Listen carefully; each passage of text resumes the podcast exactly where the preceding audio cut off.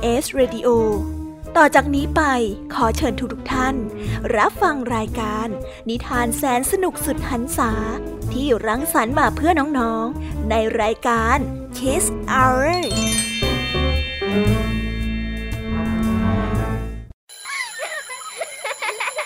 โรงเรียนเลิกแล้ว กลับบ้านพร้อมกับรายการ Kiss Hours โดยบรรยาชยโย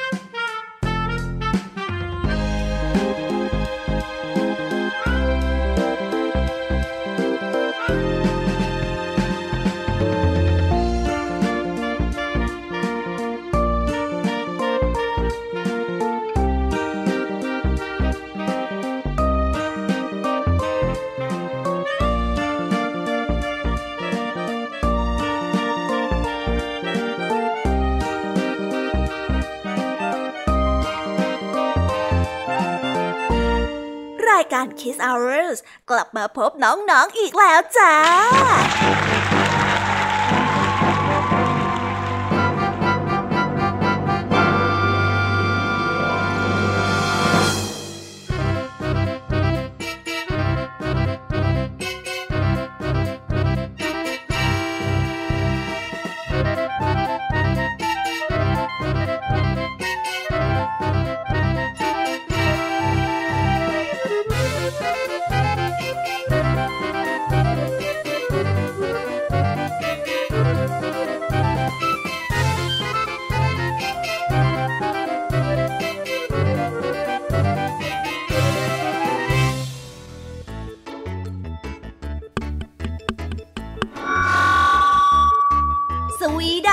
ดีน้องๆชาวรายการ Kiss Hour ทุกๆ คนนะคะ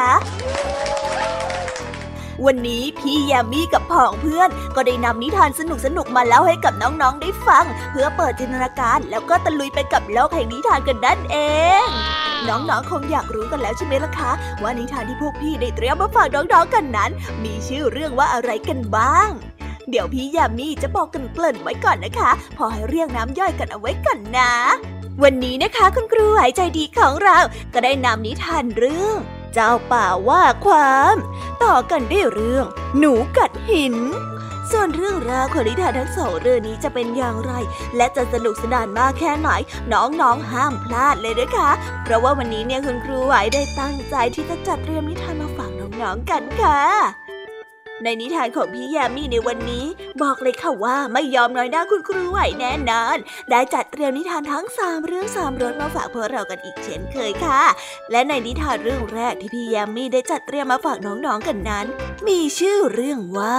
ปลากับลูกเอิร์ธ ต่อกันได้เรื่องยำโลกนิทาน และปิดท้ายด้วยเรื่องกำแพงกอไผ่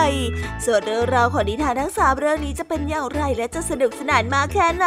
น้องๆต้องรอติดตามรับฟังกันให้ได้เลยนะคะ ในช่วงของพี่แยมมี่เล่าให้ฟังค่ะนิทานสุภาษิตในวันนี้ค่ะ ลุงทองดีกับเจ้าจ้อย ก็ได้เตรียมสำนวนมาฝากพวกเรากันอีกเช่นเคย ซึ่งในวันนี้นะคะมากันในสำนวนที่ว่า กบในกะลากรอบ ส่วนเรื่องราวและความหมายของคำคำนี้จะเป็นอย่างไร เจ้าจ้อยมาป่วนอะไรลุงทองดีอีกนั้น น้องๆต้องรอติดตามรับฟังกันในช่วงของนิทานสุภาษิตจากลุงทองดี แล้วก็เจ้าจ้อยตัวป่วนของพวกเรากันนะคะ นิทานของพี่เด็กดีในวันนี้ก็ได้จัดเตรียมนิทานมาฝากน้องๆกันอีกเช่นเคยในช่วงท้ายรายการค่ะ ซึ่งในวันนี้นะคะ พี่เด็กดีได้นำนิทานเรื่อง ความโชคร้ายของลูกเป็ดมาฝากกัน ส่วนเรื่องราวจะเป็นอย่างไรจะสนุกสนานมากแค่ไหน น้องๆต้องรอติดตามรับฟังกันให้ได้เลยนะคะ ในช่วงท้ายรายการกับพี่เด็กดีของเราค่ะ โอ้โห เป็นยังไงกันบ้างล่ะคะ ได้ยินแค่ชื่อเรื่องนิทานก็น่าสนุกแล้วใช่ไหมล่ะคะ พี่ยาเมียก็ตื่นเต้นที่อยากจะรอฟังนิทานที่พวกเรารออยู่ไม่ไหวแล้วล่ะค่ะ งั้นเอาเป็นว่าเราไปฟังนิทานทั้งหมดเลยดีกว่าไหมคะเพราะว่าตอนนี้เนี่ยคุณครูหายใจดี ได้มารอน้องๆอยู่ที่หน้าห้องเรียนแล้วล่ะค่ะงั้นเราไปหาคุณครูไหวกันเถอะนะคะ ไปกันเลย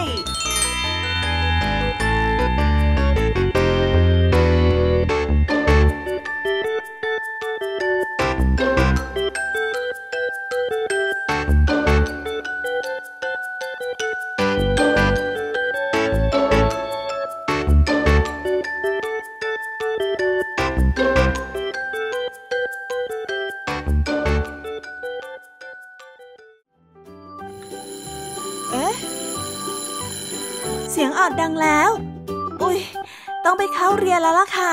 ไม่รอช้า เราไปหาคุณครูไหวกันเถอะ ไปกันเลย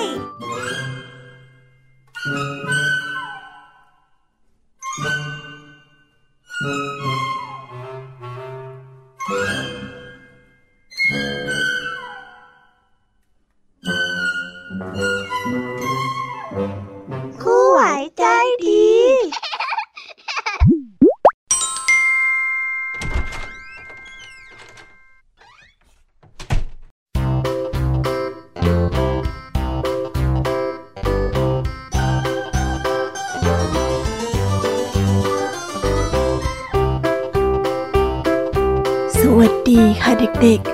ลับมาพบกับคุณครูไหวกันอีกแล้วนะคะ วันนี้ครูไหวมีนิทานมาเล่าให้ฟังสองเรื่อง ซึ่งนิทานเรื่องแรกของคุณครูไหวนั่นก็คือนิทานเรื่อง เจ้าป่าว่าความ เด็กๆอยากจะรู้กันแล้วหรือยังเอ่ยว่าเรื่องราวจะเป็นอย่างไร ถ้าอยากรู้กันแล้วเนี่ยงั้นเราไปติดตามพร้อม ๆ กันได้เลยค่ะ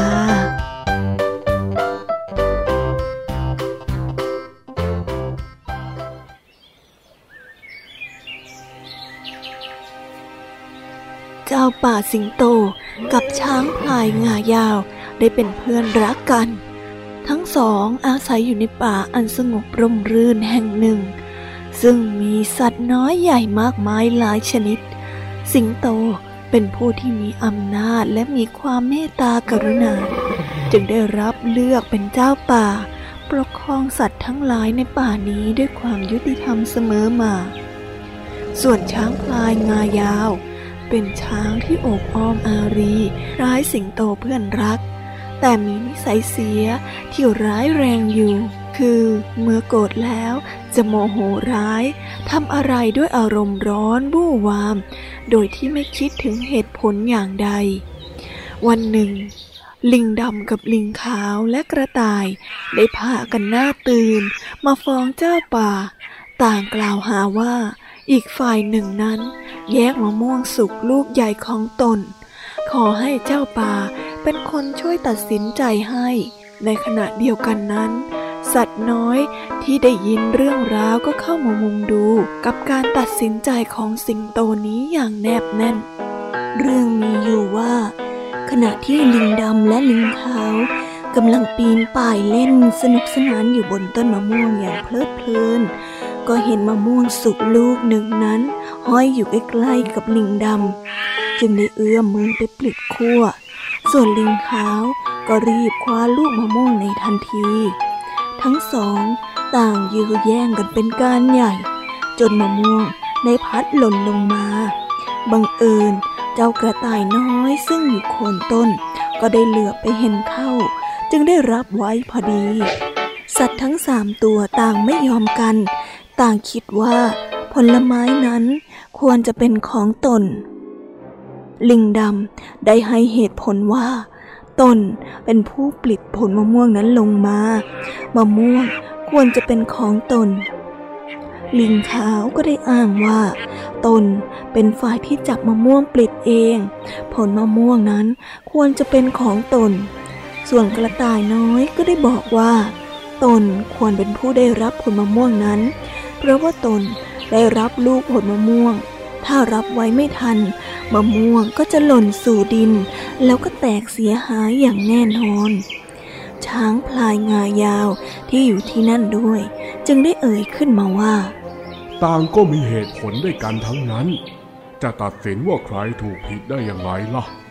ข้าเองคิดไม่ออกหรอก ว่าแต่สิงโตเพื่อนรักเธอ ท่านเห็นเป็นอย่างไร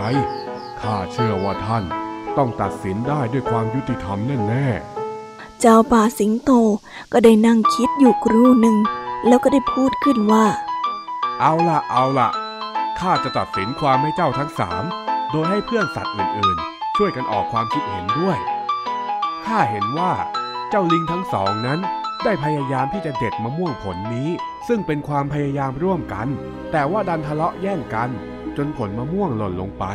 ส่วนเจ้ากระต่ายน้อยนั้น เป็นผู้ที่ได้รับผลประโยชน์ โดยที่ยังไม่ได้พยายามอะไร สัตว์ทั้งหลายต่างพากันยกมือแสดงความคิดเห็น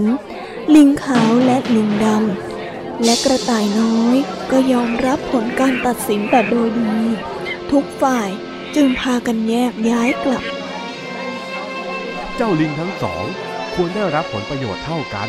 ถ้าไม่ทะเลาะแย่งกันซะก่อน ก็คงจะแบ่งครึ่งได้ แต่นี่มัวแต่เห็นแก่ตัว ยื้อแย่งกัน จนทำให้มะม่วงหล่นลงไป เจ้ากระต่ายเลยต้องมีส่วนที่จะได้รับด้วยข้าขอแบ่งมะม่วงออกเป็นห้าชิ้น ให้เจ้าลิงไปตัวละสองชิ้น ส่วนอีกหนึ่งชิ้นนั้น ให้แบ่งกับเจ้ากระต่ายไป ท่านทั้งหลายเห็นว่ายุติธรรมหรือไม่ ช้างพลายได้ยินดังนั้น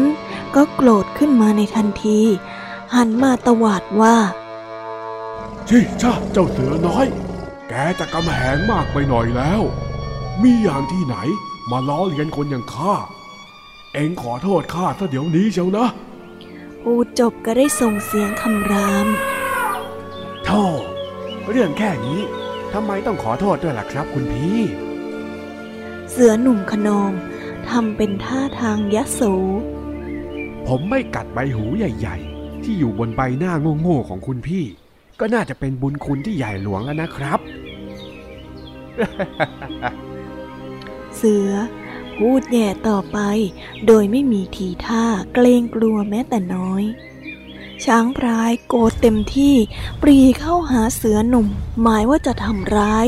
แต่เมื่อเสือหนุ่มนั้นกระโดดหลบไป ทันที ช้างก็วิ่งตามไป ยิ่งเหนื่อยจัดก็ยิ่งโกรธโกรธจนตามืดมัวมองไม่เห็นอะไรทั้งสิ้น ช้างพลายงายาว ทั้งตกใจและเสียใจที่เผยเหยียบลูกเต่าตาย ตายแล้วลูกเต่านี่โธ่ไม่น่าเลย สงสารจริงๆข้าสงสารเจ้าจริงๆ ใจร้าย เจ้าช้างใจร้ายข้าจะไปฟ้องเจ้าป่า แม่เต่าร้องไห้ฟูมฟายว่าแล้ว แม่เต่า ก็สะอึกสะอื้นไปหาสิงโต เจ้าป่าสิงโตได้รับเรื่องราวทั้งหมด ก็รู้สึกสงสารแม่เต่าเป็นอย่างยิ่ง จึงขอให้สัตว์ต่างๆ ช่วยกันตามหาตัวเจ้าเสือหนุ่มขนอง พร้อมทั้งช้างพายงายาว ผู้ที่เป็นเพื่อนของตนมาพบ เมื่อพิจารณาความ เมื่อทุกฝ่ายมาถึง เจ้าป่าก็ได้พูดกับช้างว่า เพื่อนรักเอ๋ย แม้ข้ากับเจ้าจะเป็นเพื่อนกัน แต่ข้าก็ต้องให้ความยุติธรรมกับผู้อื่นด้วย หวังว่าเจ้าคงจะเข้าใจข้านะ ข้าเข้าใจ ขอให้ท่าน ตัดสินอย่างยุติธรรมเถิด ช้างพลายงายาว กล่าวจบก็ก้มหน้านิ่งด้วยความเสียใจ สิงโตได้กล่าวต่อไป เอาล่ะเจ้าช้าง เพราะความหุนหันพลันแล่น และอารมณ์ร้ายของเจ้าจึงทำให้ลูกเต่าต้องตายไป เพื่อให้โอกาสแก่เจ้าที่จะแก้นิสัยเสียข้อนี้ เจ้าจะต้องไปอยู่ที่อื่นหนึ่งปี ถึงจะมีสิทธิ์กลับมาอยู่ที่นี่ได้อีก แล้วสิงโตก็หันมาพูดกับเสือหนุ่มว่า ส่วนเจ้าผู้ก่อเหตุ ความขนองไม่รู้จักดีชั่วของเจ้าทำให้เรื่องใหญ่เช่นนี้เกิดขึ้น ข้าขอสั่งให้เจ้า ออกจากป่านี้ไปสามปี แล้วถึงจะกลับเข้ามาได้ หวังว่าเจ้าคงจะเป็นผู้ใหญ่ขึ้น และมีนิสัยที่ดีมากกว่านี้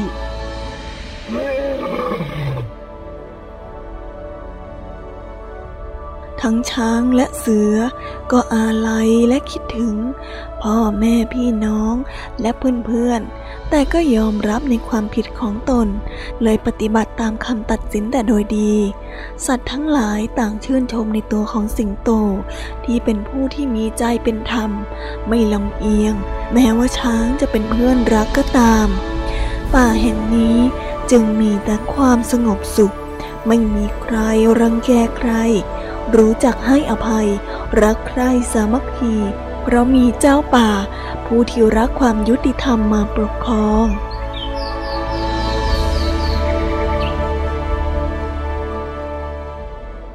ก็ได้จบกันไปแล้วนะคะสำหรับนิทานเรื่องแรก งั้นเราไปต่อกันในนิทานเรื่องที่สองกันเลยนะคะ ในนิทานเรื่องที่สองนี้ มีชื่อเรื่องว่า หนูกัดหิน เรื่องราวจะเป็นยังไง เราไปฟังกันเลย กาลครั้งหนึ่งนานมาแล้ว มีเศรษฐีอยู่ผู้หนึ่ง เขาได้มีลูกชาย เป็นคนที่ไม่รักดี ชอบแต่จะเที่ยว กิน เล่นแล้วก็เลี้ยงเพื่อนฝูง ไม่เคยนึกและก็ไม่เคยที่จะทำมาหากินอะไรเลย บิดามารดาจะว่ากล่าวตักเตือนอย่างไร ก็หาได้เชื่อฟังไม่ ในที่สุด เศรษฐีคนนั้นก็ตรอมใจตาย แต่ก่อนที่จะตายไปนั้น ได้เอาเงินกับทอง ไปใส่ไว้ในตุ่มยางละตุ่มและฝังไว้และด้วยคุณงามความดีของเขาที่ได้สั่งสมมา ส่งผลให้เศรษฐีได้ไปเกิดเป็นเทวดา ส่วนลูกของเศรษฐี เมื่อบิดาตายไปแล้ว ก็ยิ่งดีใจใหญ่ เอาแต่ใช้เงินเลี้ยงเพื่อน เที่ยวเตรเสเพสนุกสนานไปวันๆใช้เวลาไม่นาน เงินก็หมดลง เพื่อนฝูงที่เคยห้อมล้อมไปมาหาสู่กัน ก็ได้หายหน้าไปทีละคนทีละคน วันต่อมา มีเพื่อนไปชวนกินเลี้ยงตามปกติ โดยได้กำชับกับลูกเศรษฐีว่า ถ้าคิดจะไปกินเลี้ยงจริง ๆ ก็ให้เอาไก่ไปร่วมกินเลี้ยงด้วยตัวหนึ่ง ลูกเศรษฐีอยากไปกินเลี้ยงมาก ถึงแม้ว่าตนจะไม่มีเงินแล้ว ก็ยังดิ้นรนขวนขวายหาไก่ได้มาตัวหนึ่งจนได้ แล้วจึงจัดการลวกน้ำร้อน ถอนขนออก แล้วห่อใบตอง เตรียมตัวไปร่วมงานกินเลี้ยงนี้ ครันเดินออกมาได้ครู่หนึ่ง เพราะความเหน็ดเหนื่อย จึงแวะพักใต้ร่มไม้ที่อยู่ข้างทาง แล้วก็ได้เผลอหลับไป บังเอิญในที่นั้นมีอีกาตัวหนึ่งเกาะอยู่บนต้นไม้ ได้กลิ่นเนื้อที่โชยออกมาจากใบตอง มันจึงได้บินลงมาแล้วก็โฉบเอาห่อใบตองนั้นไป เขาจึงต้องไปงานกินเลี้ยงมือเปล่า พอเดินมาถึงบ้านเพื่อนที่นัดกินเลี้ยงกันไว้ แล้วก็เล่าให้กับเพื่อนๆฟัง แต่กลับไม่มีใครเชื่อในคำพูดของเขาเลย ต่างคนก็ต่างคิดว่าเขาคงไม่มีปัญญาหาไก่มา จึงแต่งเรื่องขึ้นมาแก้ตัว แถมเขายังถูกเพื่อนฝูงในงานพูดจาเยาะเย้ยถากถางเอาเสียอีกด้วย ว่าไม่มีปัญญาหาไก่มา แล้วยังไปโทษอีกาอีก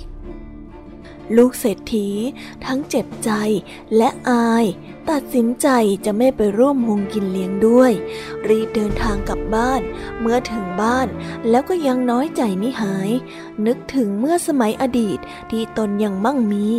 มีเพื่อนฝูงล้อมหน้าล้อมหลัง แล้วก็ยังเกิดความเสียใจ กินไม่ได้นอนไม่หลับ ร่างกายผายผอมลง ฝ่ายเทวดาพ่อแม่เห็นอาการของลูกดังนั้น ก็อดที่จะสงสารเสียไม่ได้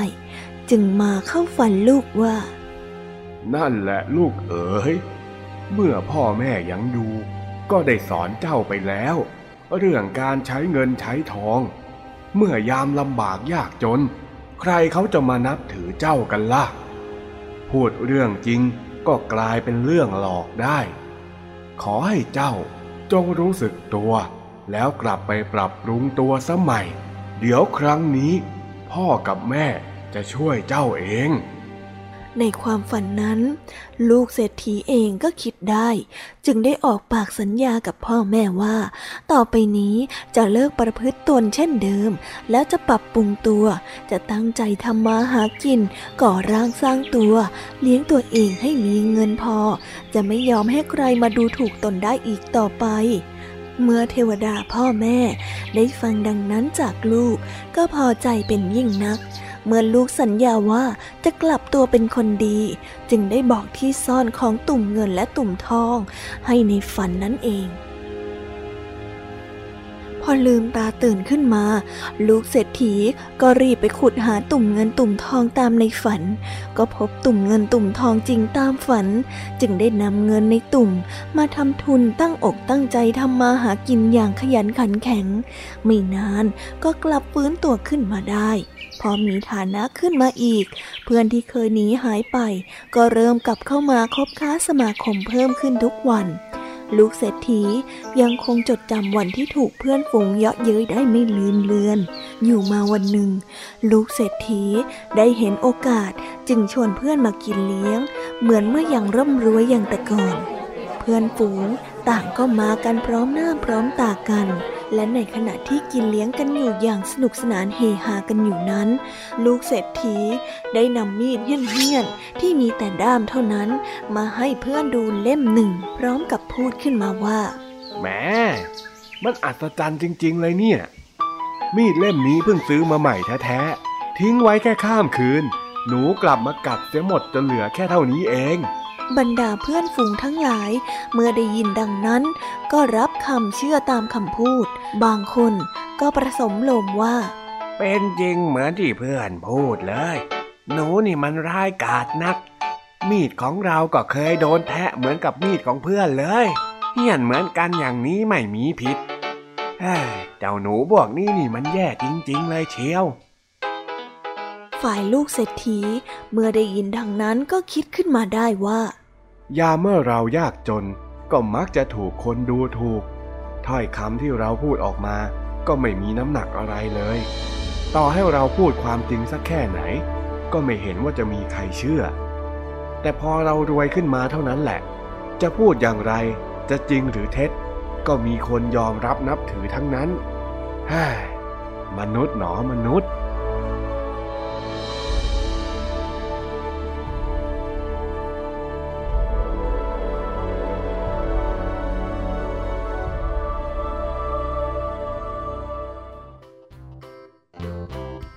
ก็ได้จบกันไปแล้วนะสำหรับนิทานของคุณครูไหวในเรื่องที่สองเป็นยังไงกันบ้างคะ จากที่ได้ฟังกันไปแล้วเนี่ย จะเห็นได้ว่าเจ้าลูกเศรษฐีเนี่ย แต่ก่อนเคยเป็นคนที่เซเพล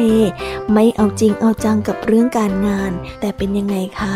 พอโดนเพื่อนล้อ โดนเพื่อนเยาะเย้ยก็กลับมากลับตัวกลับใจเป็นคนดี ก่อร่างสร้างตัวจนมีฐานะอีกครั้ง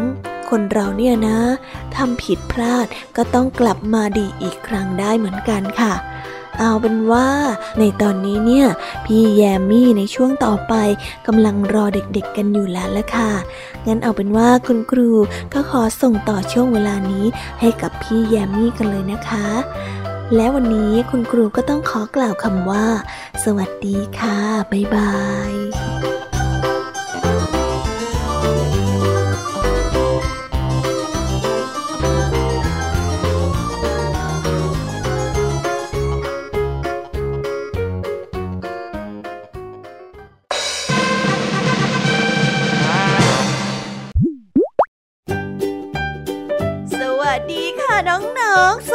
กันอีกรอบ กลับมาพบกับพี่ยามีได้ช่วง พี่ยามีเล่าให้ฟังกันอีกแล้ว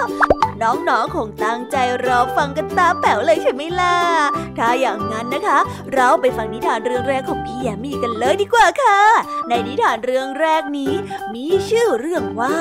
ฟ้ากับลูกออสส่วนเรื่องราวจะเป็นยังไงนั้นไปฟังกันเลยค่ะ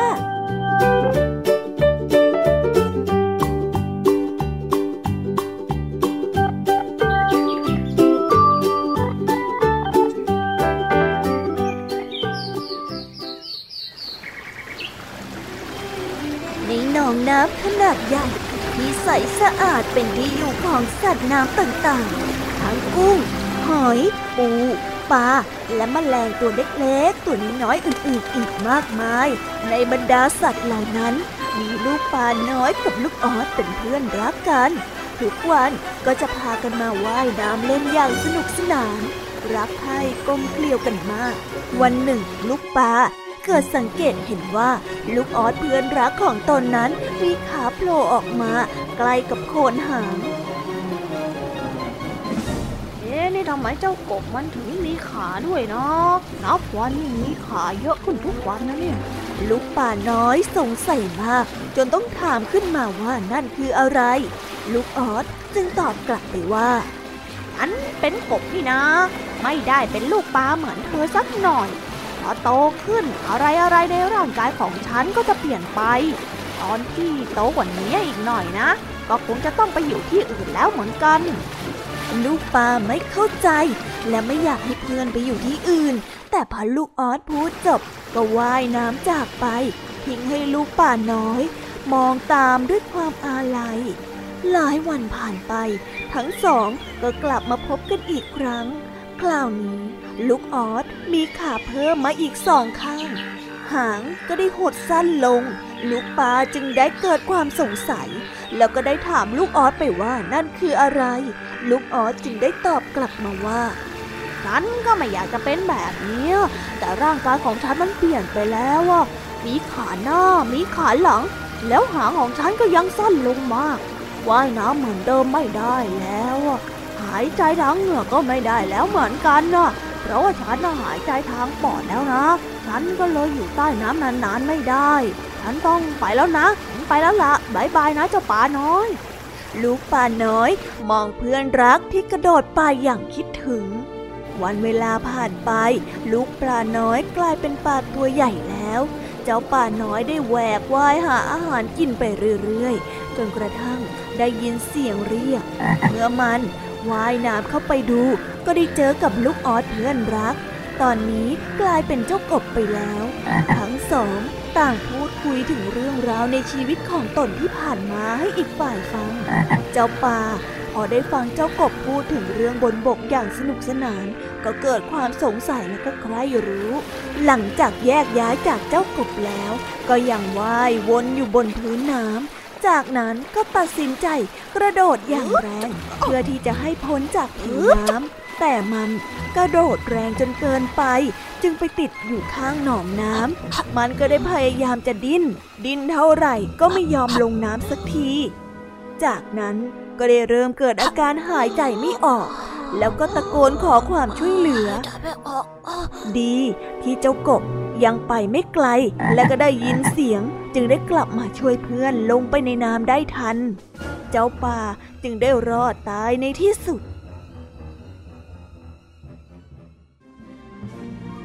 นิทานเรื่องนี้ก็ได้สอนให้เรารู้ว่า เราควรอยู่ในที่ที่เหมาะสมกับตัวเอง และพอใจกับสิ่งที่เป็นอยู่ จะได้ไม่เหมือนเจ้าปลาที่ไม่สามารถอยู่บนบกได้ แต่ก็ยังดื้อรั้นไปอยู่ในที่ที่ไม่ใช่ที่อยู่ของตนเอง จนเกือบเอาชีวิตไม่รอดว้า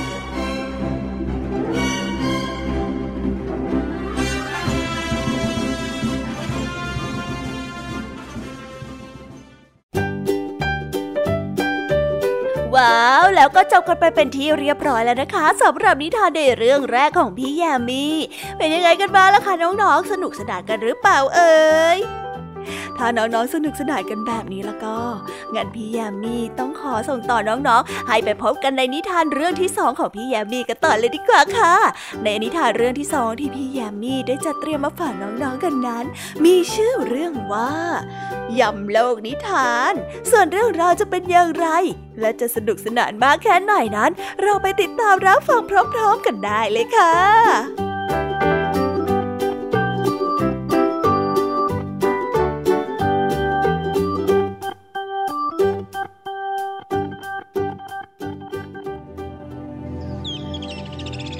เลี้ยงแกะคนหนึ่ง นึกอยากจะหลอกชาวบ้านเล่น จึงได้ตะโกนไปว่า เออช่วยด้วย ช่วยด้วยช่วยด้วยช่วยด้วยเออหมาป่าหมาป่ามันเข้ามากินแกะจนหมดแล้วเออเออช่วยด้วย ชาวบ้านแถบนั้นได้ยินก็เข้าใจว่ามีหมาป่ามากินแกะจริง ๆ ต่างก็รีบวิ่งออกมาจากบ้าน เพื่อที่จะมาช่วยเหลือขับไล่เจ้าหมาป่านั้น แต่แล้วก็กลับพบว่า เด็กเลี้ยงแกะผู้นั้นได้ร้องเล่นสนุกสนุกเพื่อหลอกให้ชาวบ้านมานั่นเอง พอดีวันหนึ่งมีหมาป่าหลงเข้ามาจริง ๆ เด็กคนนั้นก็ได้ร้องเรียกให้คนมาช่วย แต่ชาวบ้านก็นึกเข้าใจว่า เด็กนั้นได้ตะโกนร้องหลอกลวงชาวบ้านอีก จึงไม่มีใครออกมาช่วยเหลือเด็กอีกเลย จนกระทั่งหมาป่านั้น ได้ขย้ำกินแกะจนหมดฝูง แล้วยังวิ่งไล่จับเด็กเลี้ยงแกะ เด็กน้อยได้วิ่งหนีอย่างเร็ว แล้วก็ร้องขอความช่วยเหลือเออช่วยด้วยเออช่วยด้วยช่วยด้วยหมาป่าแต่ไม่มีผู้ใดสนใจ เด็กน้อยหนีเข้าไปพักอยู่ในบ้านพักหนึ่งจนกระทั่งรุ่งเช้า ก็ได้เล่าให้ชาวบ้านฟัง แล้วก็สัญญาว่า ต่อไปนี้จะไม่พูดโกหกอีกต่อไป ณป่าแห่งหนึ่ง ถัดจากบ้านของเด็กน้อย ก็ได้มีราชสีตัวหนึ่ง เลือกคบเพื่อนที่เห็นว่าเป็นคุณประโยชน์แก่ตนเอง ส่วนสัตว์ตัวเล็กๆ น้อยๆ ราชสีคิดว่าไม่เป็นไร เพราะว่ามันไม่มีประโยชน์ ทันใดนั้นเอง มดงามก็ได้มาสมัครขอเป็นเพื่อนของราชสี ราชสีก็พูดว่า รูปร่างเล็กก็จ้อยร่อยแบบนี้ จะไปคบไว้เพื่ออะไร ประโยชน์อะไรก็ไม่มีสักอย่างทำให้สัตว์เกรงกลัวก็หาไม่ได้ อยู่มาวันหนึ่ง ราชสีได้นอนหลับอยู่ในถ้ำตื่นมาก็รู้สึกคันอยู่ในหูและเกิดความเจ็บปวดเป็นอย่างมาก นอนควนคาง แต่ก็ไม่มีใครแก้ไขความเจ็บปวดนั้นให้หายได้มดงามทราบข่าว ก็ได้เข้าไปไต่ในรูหูของราชสีแล้วก็ได้เห็นมแมลงตัวหนึ่งคารูหูอยู่ก็ได้ลากมแมลงตัวนั้นออกมาด้วยกำลังที่มี ราชสีจึงหายปวดในทันที และราชสีก็ได้พูดจาขอโทษขอโพยที่เคยดูถูกแล้วก็ประมาทเจ้าหมดงามไว้ ต่อไปนี้ ราชสีจะนับถือและก็คบท่านไว้เป็นเพื่อนต่อไป ส่วนฝ่ายเสือตัวหนึ่ง ตกลงไปในหลุมกับดักของนายพราน จึงได้ร้องให้ช่วย ก็ได้มีลิงตัวหนึ่งเดินผ่านมา ได้ยินเสียงเสือร้องให้ช่วย ก็ได้เกิดความสงสาร จึงได้ลากต้นไม้ใหญ่ ที่หักลงมาหย่อนลงไปในหลุมนั้น เจ้าเสือได้ปีนขึ้นมาแล้วก็แยกเขี้ยวคำรามใส่เจ้าลิง หวังว่าจะกินเจ้าลิงนั้นให้ได้ ลิงก็ได้บอกไปว่า ฉันช่วยให้ท่านรอดขึ้นมาได้ แล้วท่านก็ได้เป็นหนี้บุญคุณของฉันทำไมท่านถึงจะกินฉันแบบนี้ ในระหว่างทั้งสองกำลังทะเลาะกัน ก็ได้มีกระต่ายตัวหนึ่งมาเห็นเข้า จึงได้เล่าเรื่องราวทั้งหมดให้เจ้ากระต่ายตัวนี้ฟังกระต่ายก็ตัดสินใจไม่ได้ จนกว่าจะเห็นภาพสถานการณ์ที่เกิดขึ้นจริง เสือก็ได้ทำให้ตัวเองนั้นตกลงไปในก้นหลุมอีกครั้ง แล้วลิงก็ได้ยกต้นไม้ขึ้นมาจากหลุม ลิงก็ได้บอกว่า ตอนที่ยังไม่ได้มาพบเจ้าเสือ ต้นไม้ก็ไม่ได้อยู่ตรงนี้ เจ้ากระต่ายจึงเห็นทีแล้วก็ได้พูดว่า เอาละทีนี้ก็ไม่ต้องถูกเสือกินอีกแล้วละเห็นไหมล่ะ ถ้าท่านไม่เอาต้นไม้ลงไปให้มัน มันก็จะไม่กินท่าน เอาเป็นว่าเราไปกันเถอะ ทิ้งไว้อย่างนี้แหละ ในบึง ถัดจากบ่อที่เสือติดอยู่นั้น ก็ได้มีปลาอาศัยอยู่ มีนกตัวหนึ่ง อยากจะกินปลาจึงได้ออกอุบายในไม่ช้า ลมร้อนก็ได้พัดมาถึง และความร้อนก็ทำให้บึงแห่งนั้น แห้งหมด ปลาทุกตัวก็ตาย นกก็ได้บอกว่า ฉันยินดีจะฆ่าปลาจากบึงนี้ไปปล่อยที่บึงนู้นนะ ปลาที่เคาะร้ายก็หลงเชื่อ เหลือปูผู้รอบคอบอยู่ตัวเดียว ปูก็ได้บอกกับนกไปว่าเอออย่าคาบฉันดีกว่านะฉันน่ะขอหนีคอเธอไปดีกว่า เพราะว่าเธอคาบฉันเธอก็ไม่ถนัดอยู่ดีแถมเจ็บปากเบาๆนะ เพราะว่าฉันน่ะแข็งไม่นิ่มปลาหรอก เจ้านก ยอมให้ปู ใช้ก้ามหนีบที่คอของมัน เมื่อนก พาปูมาถึงโคนต้นไม้ ปูก็ได้แลเห็นกลางปลาหล่นเกลื่อนกาดอยู่เต็มพื้น มันก็รู้แล้วว่า เจ้านกตัวนี้หลอกปลาทุกตัวมากิน ปูจึงได้หนีบคอของนกอย่างเต็มแรงก้ามปูอันใหญ่และคมนั้นทำให้คอของนกขาดไป คอของนกก็ได้ตกไปที่หมู่บ้านแห่งหนึ่ง หมู่บ้านนั้นก็ได้มีชายพ่อค้าสองคนเป็นเพื่อนรักกัน ก็ได้ชวนกันไปเที่ยวในป่า ก็ได้ไปเจอหมีตัวใหญ่เข้าชายคนหนึ่งว่องไวก็ได้รีบปีนขึ้นต้นไม้ในทันทีแต่ชายอ้วน เมื่อเห็นจวนตัวก็วิ่งหนีไม่ทัน เขาจึงได้แกล้งล้มลงนอนทำเป็นพุงขึ้นอืดแกล้งทำว่าเป็นตายแล้วหมีตัวนั้นได้เดินเข้ามาแล้วก็ก้มดูเขา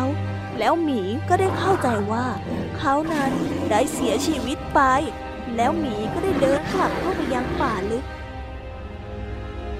เมื่อไผ่ไปแล้ว ชายพ่อขาอ้วนจึงได้พูดขึ้นว่า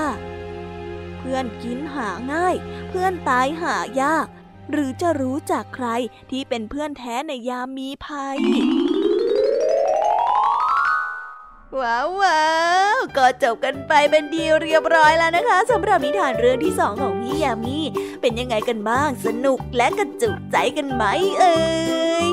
อันแน่พี่ยามีรู้ทันนะว่ายังไม่จุใจน้องๆแน่เลย งั้นเราไปต่อกันในนิทานเรื่องที่สามกันเลยดีกว่าไหมคะ ในนิทานเรื่องที่สามนี้ มีชื่อเรื่องว่ากำแพงกอไผ่เรื่องราวจะเป็นยังไง ไปฟังกันเลยค่ะ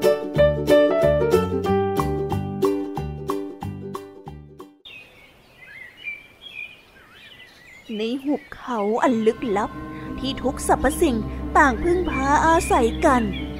ทุกๆวันจะมีลมพายุ พัดบุกโจมตีบรรดาสัตว์ป่าและต้นไม้ ให้เกิดความสูญเสียจำนวนมาก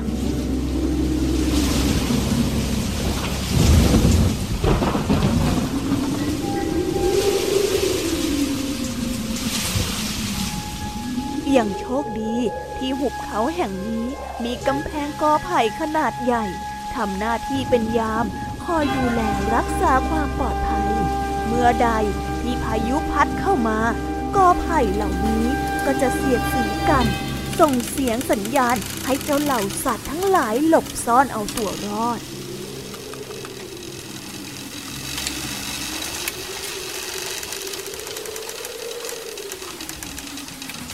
พายุเจ้าเล่ห์ เมื่อเห็นว่าการกระทำที่ผ่านมาช่างไร้ประโยชน์ เพราะกอไผ่ส่งเสียงเตือนเหล่าสัตว์ให้หลบไป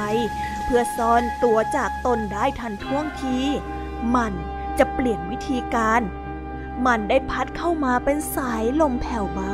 เข้ามาคุยกับกอไผ่ เพื่อหวานล้อมให้ทำตามความต้องการของตนแทน พายุได้บอกกับกอไผ่ไปว่า กอไผ่เอ๋ย จ้าไม่คิดบ้างเหรอว่าสัตว์ในหุบเขาพวกนั้น ต่างก็เอาเปรียบเจ้า ทุกวันที่ข้าพัดมา เจ้าก็ต้องคอยเป็นกำแพงที่ต้านลมจากข้า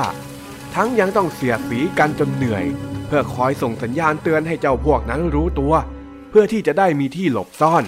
เจ้ากับข้ามาตกลงกันดีกว่า เพื่อที่พวกเราจะได้ไม่ต้องเหนื่อยเปล่ากันอีกต่อไปข้าสัญญาว่า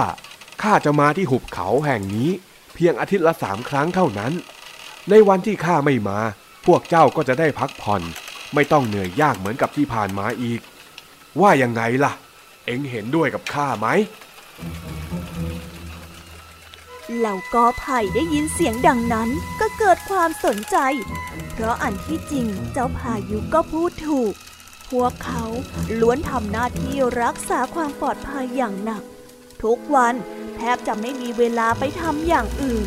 ราะต้องเฝ้าระวังลมพายุตลอดเวลา หลังจากปรึกษากันแล้ว ในที่สุดกอไผ่ก็ยอมตกลง รับข้อเสนอของเจ้าพายุ ในช่วงแรก พายุรักษาสัญญาเป็นอย่างดี พัดเข้าโจมตีหุบเขาเพียงอาทิตย์ละสามวันตามที่บอก จนเหล่ากอไผ่ชะล่าใจไม่ทันระวัง ในเย็นวันหนึ่งตอนที่ท้องฟ้าใกล้จะมืดมิดและเป็นวันที่ พายุจะไม่พัดเข้ามาตามข้อตกลง แต่พายุเจ้าเล่ห์กลับไม่รักษาสัญญา มันได้พัดเข้ามาทำลายหุบเขา หอบเอาสัตว์น้อยใหญ่กอไผ่และต้นไม้ที่ไม่ทันระวังตัว พัดและก็ปลิวกระจายหายไป ได้นำความสูญเสียและความโศกเศร้าครั้งใหญ่ มาสู่หุบเขาแห่งนี้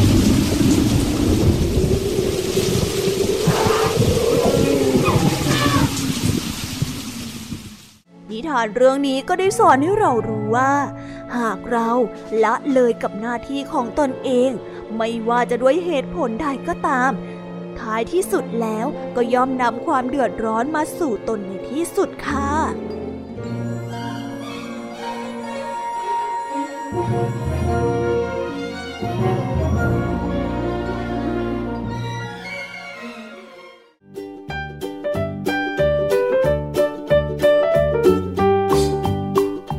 ก็จบกันไปเป็นที่เรียบร้อยแล้วนะคะสำหรับนิทานทั้งสามเรื่องของพี่ยามีเป็นยังไงกันบ้างคะ ฟังกันสาจุใจกันเลยละสิ ยังไม่หมดแต่เพียงเท่านี้นะ พี่ยามีก็ต้องขอส่งต่อน้องๆ ให้ไปพบกับเจ้าจ้อยและก็ลุงทองดีของเราในช่วงนิทานสุภาษิตกันเลยนะคะ เพราะว่าตอนนี้เนี่ยพี่ยามีรู้สึกเหนื่อยล้าเหลือเกินขอไปพักแป๊บหนึ่งนะคะ เดี๋ยวกลับมาใหม่ในช่วงท้ายรายการค่ะสำหรับตอนนี้ไปหาลุงทองดีกับเจ้าจ้อยกันเลย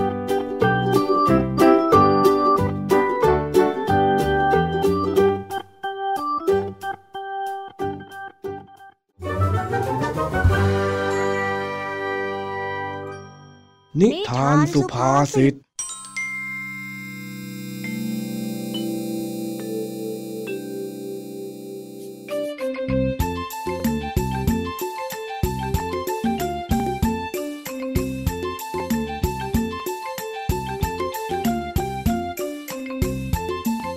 วันนี้ลุงทองดี พาเจ้าจ้อยมาทำธุระที่ต่างจังหวัด เมื่อเสร็จธุระเจ้าจ้อยจึงอ้อนให้ลุงทองดีพาไปเที่ยว ด้วยความที่เจ้าจ้อยรบเร้า ลุงทองดีจึงต้องพาไปแวะเที่ยวลุงทองดี นี่ก็เสร็จธุระแล้วว่ะลุงพาจอยไปเที่ยวหน่อยสิจ๊ะนะนะนะนะนะโอ้ไหนไหนๆก็มาทั้งทีนุงอะนะลุงทองดีนะ ก็นี่ไงข้าพาเองมานั่งรถเที่ยวตั้งไกล เองยังไม่ชอบใจอีกเหรอเจ้าจ้อยโอ้มันก็ไม่เห็นเหมือนจะเป็นการเที่ยวตรงไหนเลยอะแค่นั่งมา แล้วก็นั่งกลับเองอะอะอะเห็นแก่ความรบเร้าของเอง เดี๋ยวข้าจะพาเองไปเที่ยวก็ได้ จริงเหรอจ๊ะ เย้เย้เย้เย้เย้ไปไปไปไปไป จากนั้นลุงทองดีจึงขับรถพาเจ้าจ้อยไปเที่ยว ตามที่เจ้าจ้อยต้องการ ระหว่างทางนั้น เจ้าจ้อยก็เริ่มมองเห็นอะไรที่แปลกหูแปลกตาขึ้นเรื่อยๆ โอ้โอ้โอ้ลุงน้องดี นั่นมันคืออะไรอะยอดสูงสูงอันนั้นมันอะไรกันน่าสวยจังเลยอะลุง อ๋อ นั่นก็คือเมืองโบราณยังไงล่ะเจ้าจ้อย ที่เองเห็นน่ะ มันเป็นซากของปราสาทเก่านะ โอ้เมืองโบราณ เมืองโบราณสุดยอดไปเลยโอ้แล้วนั่นอะไรเหรอจ๊ะลุง รถคันใหญ่ ๆ ที่อยู่ในน้าน่ะทำไมมันใหญ่ยังเลยอะใหญ่กว่ารถไถที่บ้านแล้วอีกอะลุง นั่นเรียกว่ารถเกี่ยวข้าวโอ้มีรถที่เกี่ยวข้าวได้ด้วยเหรอจ๊ะ แล้วทำไมลุงไม่ไปซื้อไว้สักคันหนึ่งล่ะ จะได้ไม่ต้องเหนื่อยเกี่ยวข้าวเอง โธ่เจ้าจ้อย ชาวนาธรรมดาธรรมดาอย่างเรา ที่มีที่ดินอยู่นิดหน่อย จะไปซื้อรถเกี่ยวข้าวทำไมกัน คันหนึ่งราคาเป็นล้านเลยนะนั่นนะ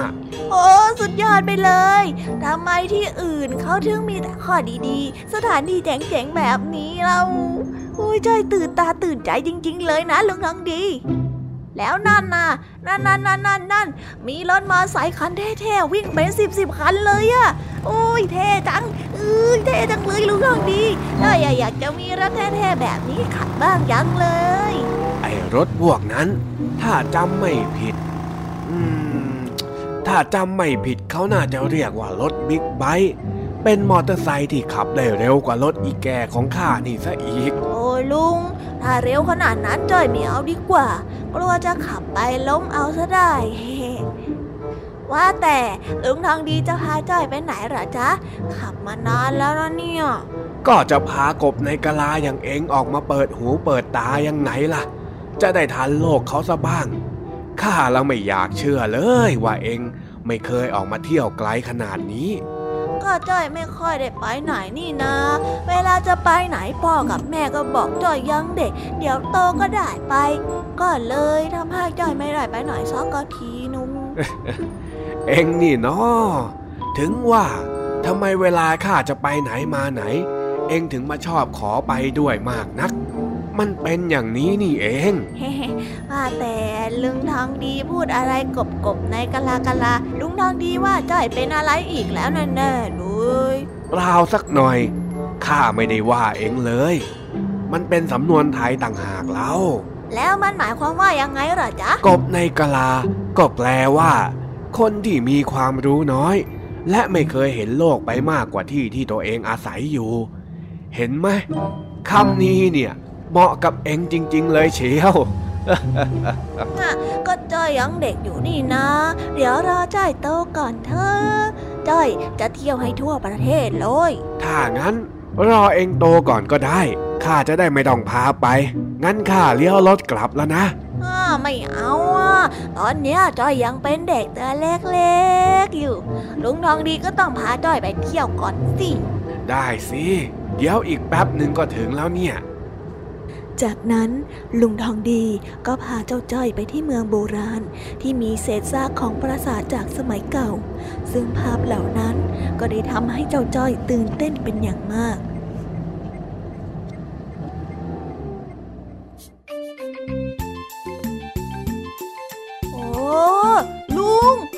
ลุงดูนี่สิทำไมมันสวยอย่างนี้ล่ะจ๊ะที่ขนาดเป็นแค่ซากที่เหลือไว้แล้วนะเนี่ย ถ้าเป็นตอนที่มันยังสวยๆอยู่ มันจะสุดยอดขนาดไหนเนี่ย นี่แหละเจ้าจ้อย ถึงจะเหลือแต่ซาก แต่ก็ยังทิ้งความงดงามไว้ให้คนรุ่นหลังได้ดู คนสมัยก่อนนี่เขาก็เก่งเหมือนกันนะ ขนาดข้ามาดูกี่ทีกี่ทีข้าเองก็ยังตื่นเต้นเลย ดี๋ยว วันพรุ่งนี้จ้อยจะเอาไปเล่าให้เพื่อนเพื่อนฟัง ว่าจ้อยได้เห็นอะไรมาพวกไอ้แดงไอ้สิงมันต้องอิจฉาจ้อยแน่ๆเลยลุงลองดี เห็นไหมว่า คนที่ได้ไปเห็นโลกกว้าง มันเท่ขนาดไหน ถ้าอยากรู้เรื่องราวของโลก เองก็ต้องเรียนรู้ไว้เยอะๆ ถ้าหากว่ายังไม่มีโอกาสได้ไปด้วยตัวเอง ก็ให้หาหนังสือในห้องสมุดมาอ่าน เหมือนกับว่า ตัวยังไม่ได้ไป ก็ให้สมองพาเราไปเที่ยวก่อนยังไงล่ะเจ้าจ้อย ดียังเลยจ้อยชอบการเที่ยวจังเลยจ้าลุง เดี๋ยวกลับไปจ้อยจะเริ่มหัดอ่านหนังสือบ้างแล้ว จะได้มีเรื่องไว้เล่าให้คนอื่นฟัง จ้อยจะได้เป็นคนที่เท่ที่สุดในกลุ่มเพื่อนด้วย เออ ดีเลย ถ้าเอ็งอยากจะอ่าน เอ็งไปอ่านหนังสือของข้าก็ได้ข้ามีเก็บไว้เต็มไปหมดเพ ราะว่าข้าเองก็เป็นคนหนึ่งที่ไม่ค่อยจะมีโอกาสได้ไปไหน เลยต้องหาหนังสือมาอ่านยังไงล่ะ ดีเลย งั้นถ้ากลับบ้านไป เดี๋ยวจ้อยจะไปเอาหนังสือที่บ้านลุงนะ ได้สิ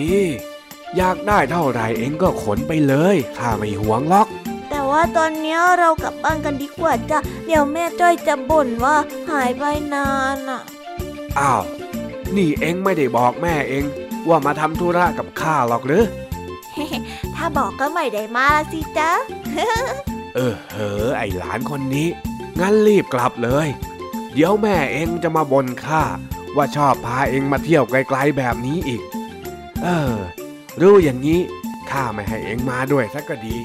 วอนหาเรื่องให้ข้าโดนบ่นหูชายอีกแล้ว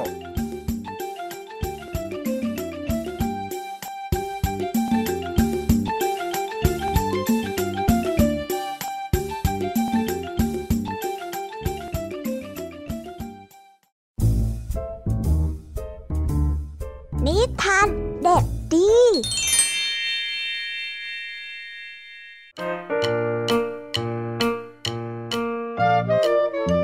สวันนี้ก็กลับมาพบกับพี่เด็กดีกันอีกเช่นเคยนะ วันนี้พี่เด็กดีก็ได้เตรียมนิทานสนุกสนุกมาฝากน้องๆกันอีกเช่นเคยครับ วันนี้พี่เด็กดีได้เตรียมนิทานเรื่อง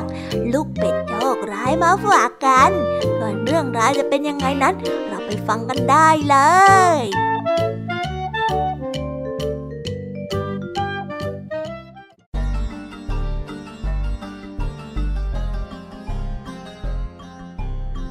ท้องทุ่งสีเขียวขจีในหน้าร้อน ลมเย็นเย็นพัดแผ่วเบาผ่านหญ้าจนเกิดเสียงดังสู้ซ่าเบาๆบบนทางเดินริมสระของบ่ายแก่ๆวันหนึ่ง มีลูกเป็ด ตัวหนึ่ง เดินไปเดินมาหน้าตาหงอยเหงา เพราะมันไม่มีเพื่อน เนื่องจากลูกเป็ดตัวนี้มีหน้าตาที่ขี้เลมีตุ่มขึ้นที่ใบหน้า จึงเป็นสาเหตุให้ไม่มีใครอยากเข้าใกล้ลูกวัวที่เล็มหญ้ากินอยู่ไม่ไกลจากริมสะ ก็เดี่ยวร้องทักขึ้นอย่างไม่กลัวลูกเป็ดจะเสียใจโธ่ช่างน่าสงสารเหลือเกิน ใครๆก็ไม่อยากคบเจ้า เราเองก็ยังกลัวแผลที่หน้าของเจ้าเหมือนกันนะฮะน้องไม่อยากคบเพื่อนใจร้ายอย่างเจ้าเหมือนกันนั่นแหละ ลูกเป็ดได้ตะโกนไปด้วยความโมโหและเสียใจ จากนั้นมันก็ได้เดินหนีไปนั่งพักเงียบๆตัวเดียวที่ใต้ร่มไม้ใหญ่ เรื่องที่ลูกบัวพูดเมื่อกี้ยังคงทำให้มันเสียใจ แล้วก็รู้สึกเศร้ามากกว่าเดิม ขณะที่ลูกเป็ดนั่งเศร้าอยู่นั้น เจ้าหมาป่าเจ้าเล่ห์ก็ได้เดินมาพบเข้า จึงเข้าไปพูดคุยทำท่าทีว่าจะเป็นมิตรด้วย ลูกเป็ดน้อยทำไมเจ้าถึงได้ดูเศร้าแบบนี้ล่ะ เพื่อนๆของเจ้าน่ะหายไปไหนกันหมดหรือเราไม่มีเพื่อนหรอก ใครๆก็ไม่อยากจะเป็นเพื่อนกับเราสักคนนึงหรอกลูกเป็ดได้เล่าด้วยน้ำเสียงที่น้อยอกน้อยใจหมาป่าได้ยินแบบนั้นก็ยิ้มในใจ แต่แซงทำเป็นตีหน้าเศร้าแล้วก็ตอบกลับไปว่า งั้นเอาอย่างนี้ดีไหม เรามาเป็นเพื่อนกัน เจ้าจะได้ไม่ต้องมานั่งเศร้าแบบนี้อีกเออจริงเหรอ เป็นสิเป็นเป็น เรามาเป็นเพื่อนกันเถอะนะเย้ในที่สุดแล้วก็จะมีเพื่อนแล้วเฮ้แล้วจะมีเพื่อนจริงๆแล้วใช่ไหมอะลูกเป็ดได้ตะโกนออกมาด้วยความดีใจ ลืมความเศร้าก่อนหน้านี้ไปจนหมด มันได้ดีใจมากที่หมาป่านั้นไม่รังเกียจมันเหมือนกับคนอื่นๆ มันคิดเอาเองว่าหมาป่านั้นเป็นเพื่อนสนิทตั้งแต่นั้นมา แต่หารู้ไม่ว่า การที่หมาป่ามาทำดีกับลูกเป็ดนั้น ก็เพื่อที่จะหลอกให้ลูกเป็ดไปขโมยเนื้อในตลาดมาให้มันกินทุกๆวันน่อยแน่ แกนี่เองไอ้เจ้าลูกเป็ดหน้าตาน่าเกลียดริอาจมาขโมยเนื้อของข้างั้นเหรอ นี่แน่ นี่นี่นี่นี่ข้าจะตีแกให้ตายเดี๋ยวนี้แหละ มานี่เลยนะ มานี่ นี่แน่ นี่แน่ โอ้โอ้ยโอ้ยเจ็บเจ็บเจ็บจังเลยเฮ้ยเจ็บลูกเป็ดได้ร้องตะโกนขณะที่สองเท้านั้นกำลังวิ่งหนีเอาตัวรอดจากแม่ค้าขายเนื้อ ที่จับได้ว่ามันแอบขโมยเนื้อไป วันนั้นหลังของมันก็มีแต่รอยแผล และต้องนอนสมไปหลายวันเพราะว่าเป็นไข้ตลอดหลายวันนั้น ไม่มีแม้แต่เงาของหมาป่าโผล่มาให้เห็น ลูกเป็ดจึงได้เข้าใจว่า ที่แท้จริงแล้ว หมาป่าแค่หลอกใช้ตนเองเพียงเท่านั้น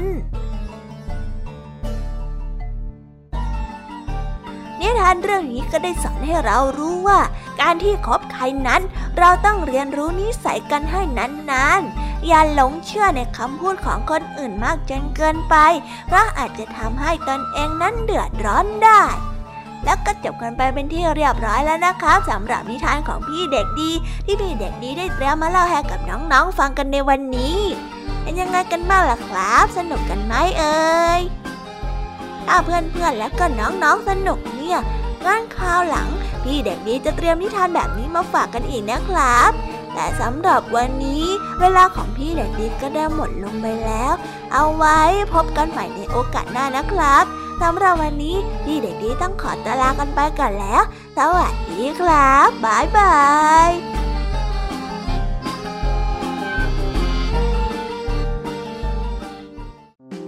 แล้วก็ได้เดินทางมาถึงช่วงสุดท้ายของรายการกันจนได้นะคะ เป็นยังไงกันบ้างเอ่ยฝั่งนิทานสนุกไหม หรือว่าได้ข้อคิดอะไรกันบ้างหรือเปล่าสำหรับนิทานที่พี่ยามีและพ่องเพื่อนได้นำมาเล่าให้กับน้องๆฟังกันในวันนี้ ล้วนแล้วแต่เป็นนิทานที่สร้างเสริมจินตนาการ และสอดแทรกจินตนาการให้กับน้องๆ ในส่วนของข้อคิดนั้นก็ได้บอกไว้ในเบื้องต้นตอนที่จบเรื่อง แต่พอมาถึงช่วงท้าย พี่ยามีก็จะปล่อยให้น้องๆได้สรุปกันเองว่าข้อคิดที่ได้จากการรับฟังไปในวันนี้มีอะไรบ้าง พี่ยามีเชื่อนะว่าทุกๆคนเนี่ยต้องคิดไม่เหมือนกันแน่ๆ ถ้าหากว่าไม่เชื่อ น้องๆลองไปถามเพื่อนๆที่โรงเรียนในวันพรุ่งนี้ดูก็ได้ค่ะ ไม่แน่นะน้องๆอาจจะเห็นมุมมองที่ต่างออกไป ที่เพื่อนคิดไม่เหมือนเราก็ได้ สำหรับใครที่มาฟังนิทานในช่วงเริ่มรายการไม่ทัน ก็สามารถไปรับฟังย้อนหลังได้ที่เว็บไซต์ thaipbsradio.com หรือจะไปโหลดแอปพลิเคชัน Thai PBS Radio